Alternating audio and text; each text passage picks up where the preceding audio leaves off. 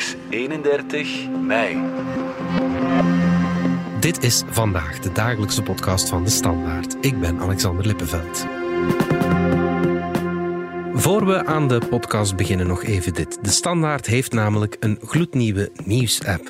Wil je nog meer verhalen achter de feiten, betrouwbare informatie, maar ook inspiratie voor het leven? Dan kan je in die nieuwe app terecht. Nu nog sneller, schoner en scherper, maar nog altijd even betrouwbaar. Download nu DS Nieuws in jouw App Store. Een miljardendossier, zo noemt advocaat Geert Lenses de strijd tegen chemiereus 3M. Vorige week kreeg een eerste buurtbewoner van de fabriek in Zwijndrecht een voorlopige schadevergoeding van 2000 euro vanwege burenhinder door 3M. Mogelijk volgen er nu nog honderden andere rechtszaken. Zullen die allemaal tot veroordelingen leiden? Zal 3M effectief moeten dokken? En wat wil de Vlaamse overheid net nu bereiken met een nieuw gezondheidsonderzoek naar PFAS?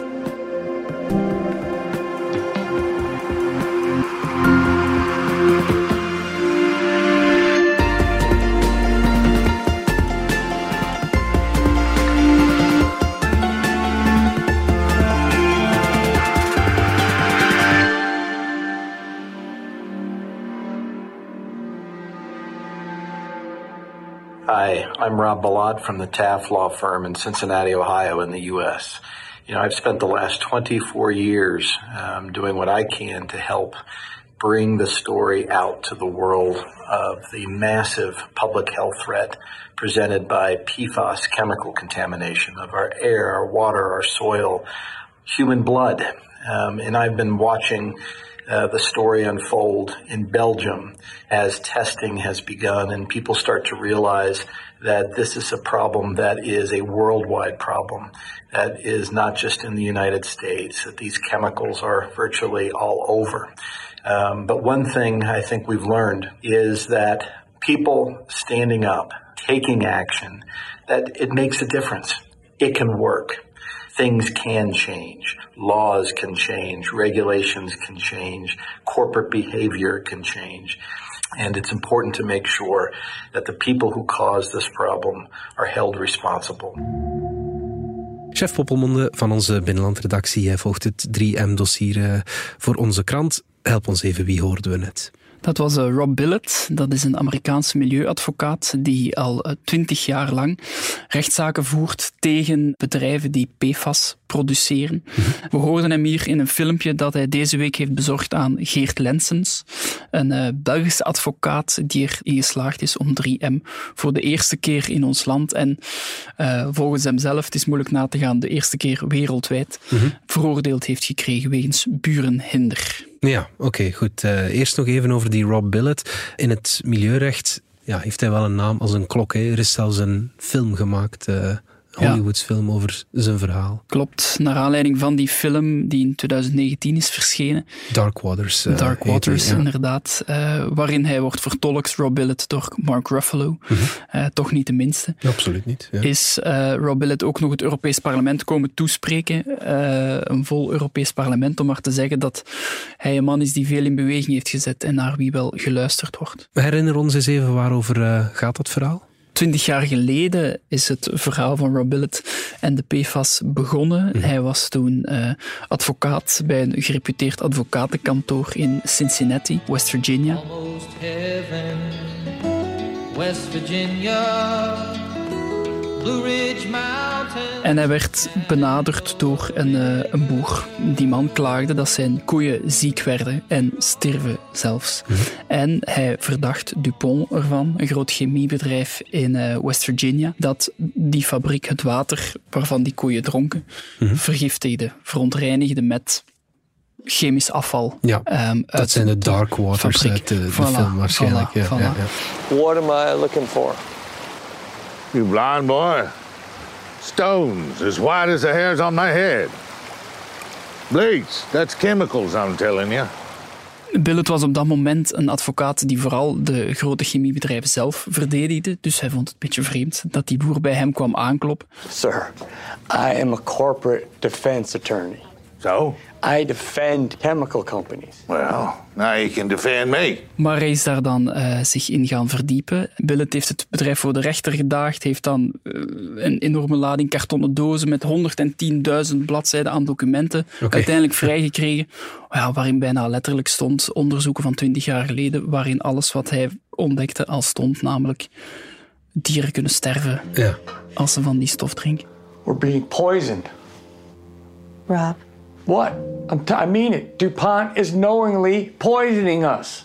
You mean the farmer? His land? All of us. Uiteindelijk is die PFOA via die stortplaatsen van Dupont ook in het grondwater gecijpeld. En zo is het in het drinkwater terechtgekomen van wel 100.000 mensen. Okay. En uiteindelijk is er dan een zaak gestart met 3500 slachtoffers. En heeft Dupont 670 miljoen dollar uh, moeten betalen aan al die mensen. Uh, niet min. En is Geert Lenses, die zich nu de belangen van de omwonenden van de 3M-fabriek in Zwijndrecht. Is dat nu dan de Vlaamse Rob Billet? Of, uh... Dat zou ik voorlopig niet zeggen. Dat zal nog moeten blijken in de toekomst. Misschien voorlopig heeft hij één veroordeling kunnen realiseren voor 2000 euro. Dat is nog geen 670 miljoen. Dat zeker niet, ja, ja, maar wie weet, wie weet. Want ze hebben inderdaad wel contact gehad met elkaar ook, Lensens en Billet. Mhm. En daarmee is vorige week inderdaad de eerste veroordeling ook in ons land uh, gevallen. Ja, vertel eens. Waar ging dat juist over? Wel, het is begonnen bij Kurt Verstraeten, een man die op één kilometer van de 3M-fabriek in Zwijndrecht woont. Die daar in 2001 is komen wonen, zei hij zelf vanuit het idee dat is hier landbouwgebied, hier kunnen we groenten kweken zonder pesticiden en hier kunnen we gezond eten. Mhm. En toen kwam natuurlijk die PFOS, dat was heel bitter, zei hij. In de zomer van 2021 heeft hij zich samen met zijn vrouw laten testen bij een van de eerste bloedonderzoeken die hier hebben plaatsgevonden. En hij bleek ontzettend hoge waarden van PFOS in zijn bloed te hebben. De Europese norm waaronder het veilig is staat vandaag op 6,9 microgram PFOS per liter bloed.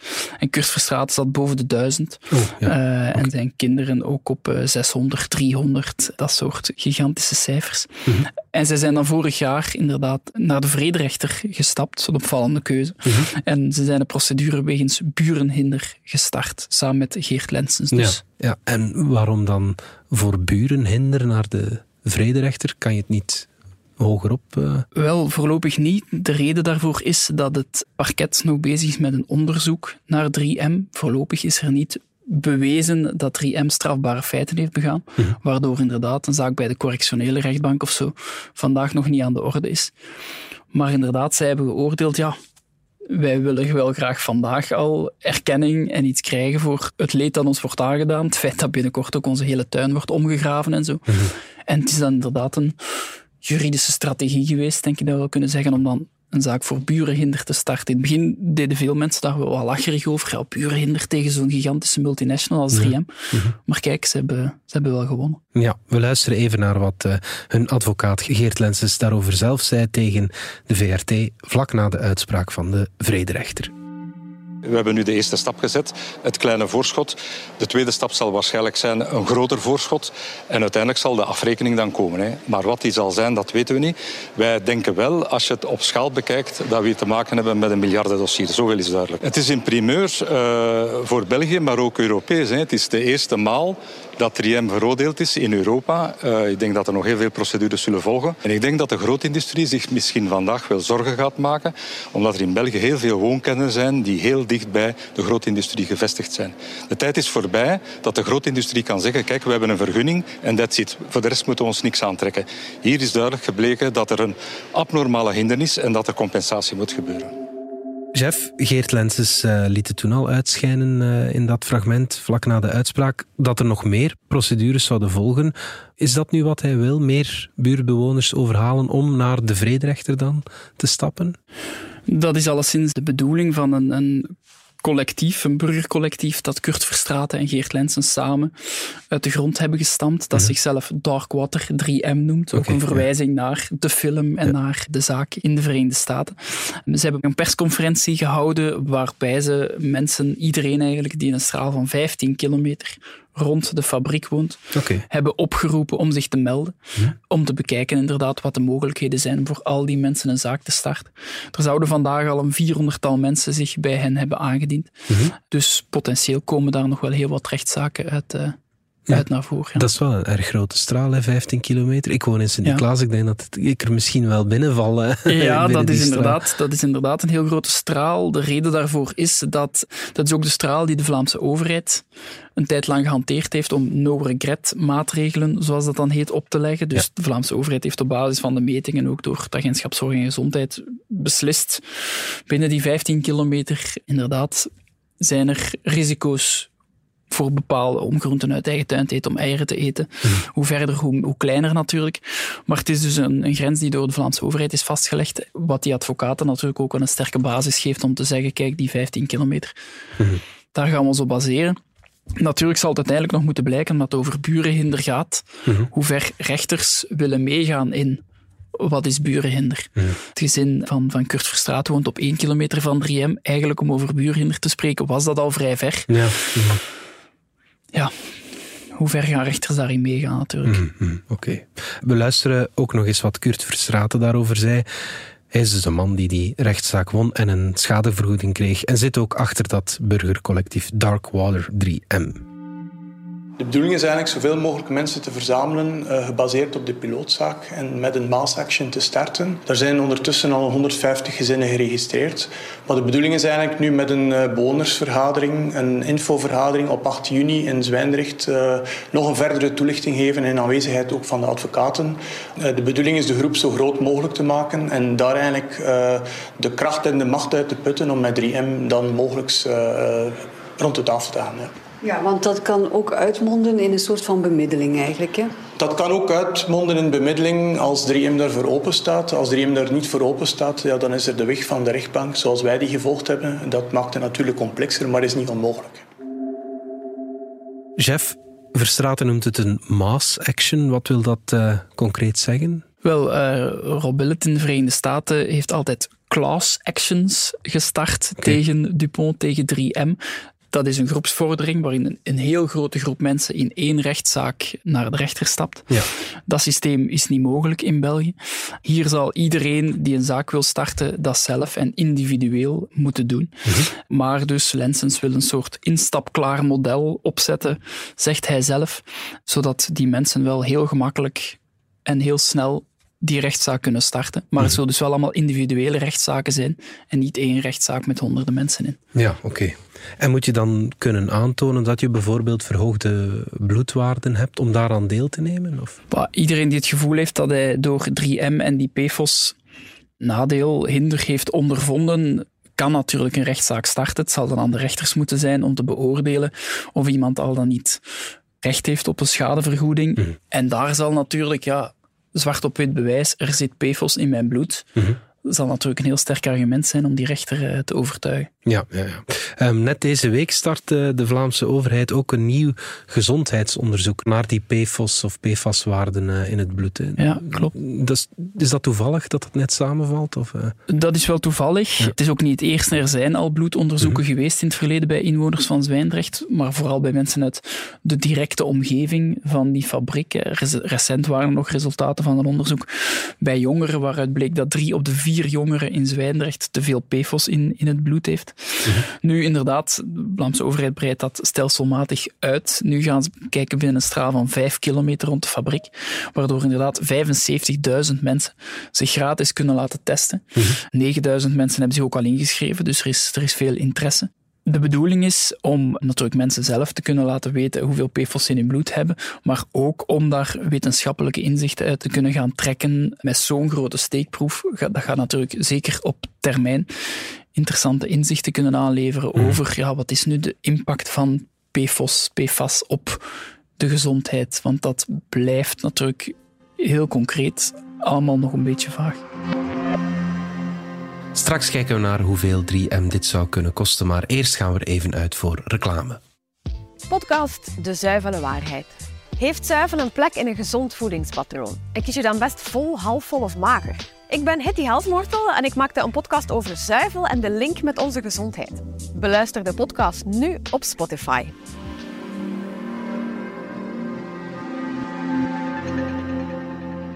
Lensen sprak eerder over een miljardendossier.